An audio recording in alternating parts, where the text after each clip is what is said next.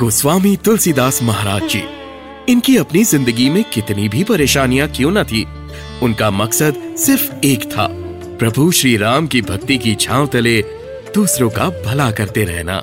आइए सुनते हैं रामचरित्र मानस और हनुमान चालीसा जैसी खूबसूरत रचनाओं के रचयिता गोस्वामी तुलसीदास महाराज जी की कथा, केवल कपूर के दिल से।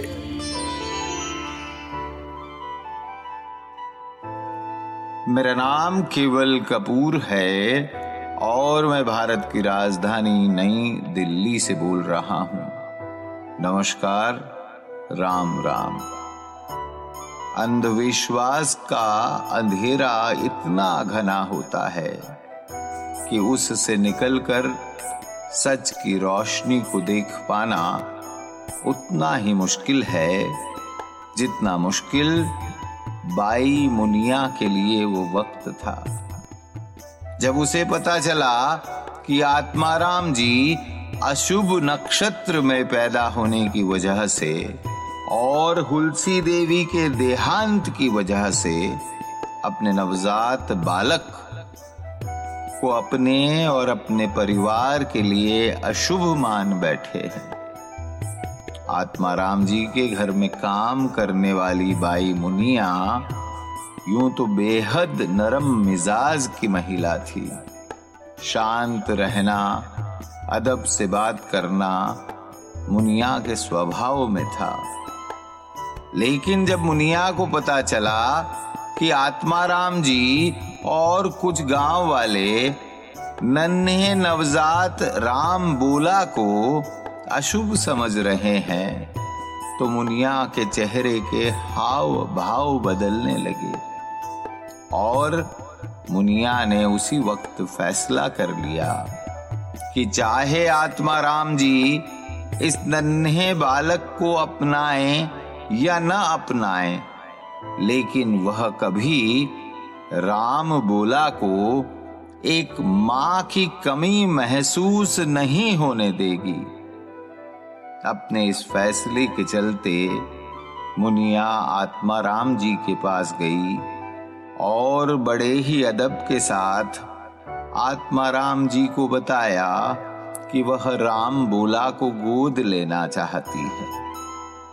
मुनिया की यह बात सुन आत्माराम जी और गाँव वालों को समझ नहीं आ रहा था कि आखिर मुनिया एक ऐसे बालक को गोद क्यों लेना चाहती है? लेकिन मुनिया भी जिद पर अड़ी थी। कुछ देर तक तर्क वितर्क करने के बाद वहाँ मौजूद हर इंसान यह बात समझ गया कि मुनिया का फैसला अटल है।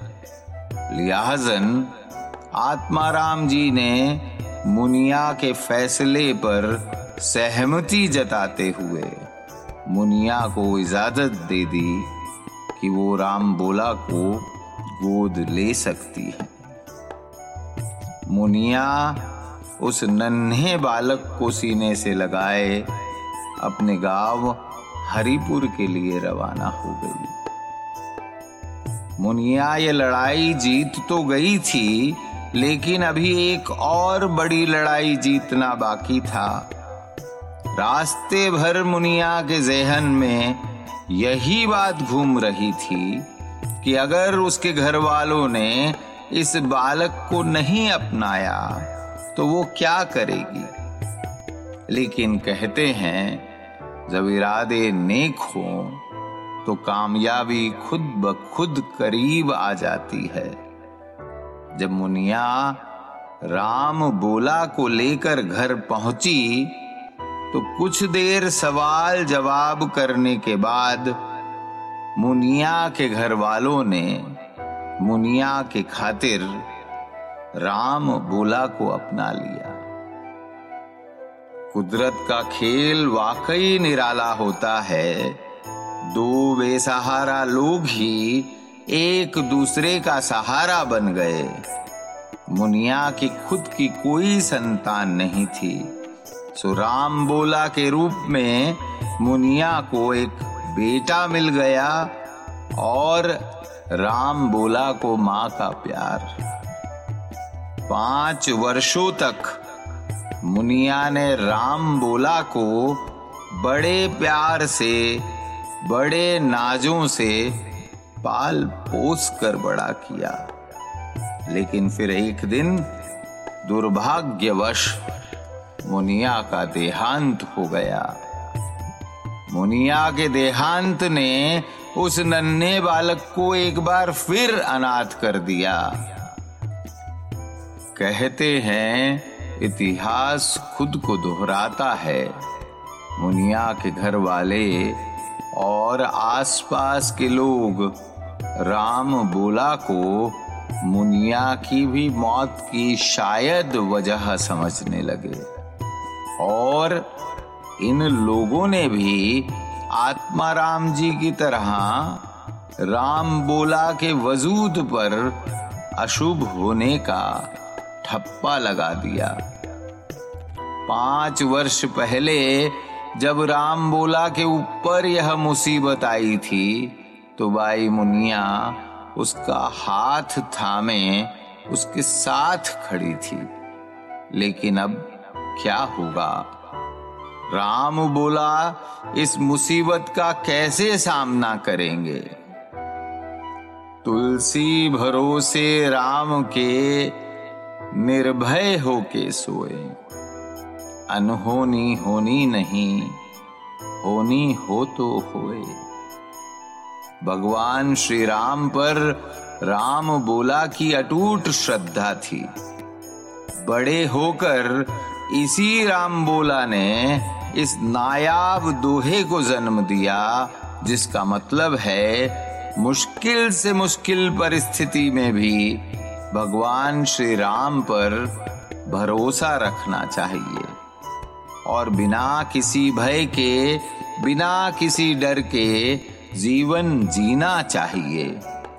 कोई अनहोनी नहीं होने वाली। और अगर होगी भी तो भगवान श्री राम अपने भक्तों का बाल भी बाका नहीं होने देंगे। भगवान श्री राम के प्रति आस्था एक ऐसा वृक्ष है, जिसमें हर मौसम खुशहाली, कामयाबी और सुकून के फल ही लगते हैं। श्री राम की लोकप्रियता का अंदाज़ा इस बात से भी लगाया जा सकता है कि उन्हें हर उस मुल्क में पूजा जाता है, जहाँ के लोग विवेकपूर्ण भक्ति और प्रीति का सही मतलब समझते हैं। राम भक्ति में डूबे हुए राम बोला ने अपनी पूरी ज़िंदगी दुनिया की बेहतरी के लिए कार्य करते गुजार दी। इस श्रृंखला के आने वाले एपिसोड में हम जानेंगे कि पाँच बरस का वो नन्हा बालक, जिसके पास न रहने के लिए जगह थी, न खाने के लिए खाना, न सर पर पिता का साया न हाथों में माँ का आंचल तो फिर किस तरह उस पाँच बरस के नन्हे राम बोला ने एक अनाथ बच्चे से लेकर महान कवि, परम ज्ञानी और सबसे बड़े राम भक्त बनने का सफ़र तय किया। राम बोला का जीवन संघर्ष की अद्भुत कहानी है। अदम्य साहस की अनोखी मिसाल है।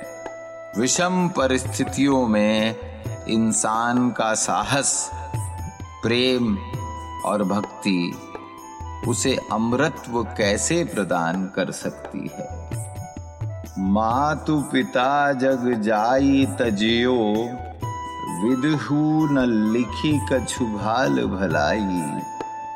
नीच निरादर, भाजन कादर, कुकर टुकन, लगी लगाई। राम बोला ने बड़े होकर अपने बाल्यकाल की विपन्नता और दारुणता और संघर्ष पर बहुत कुछ लिखा। नमस्कार, राम राम, मेरा नाम केवल कपूर है।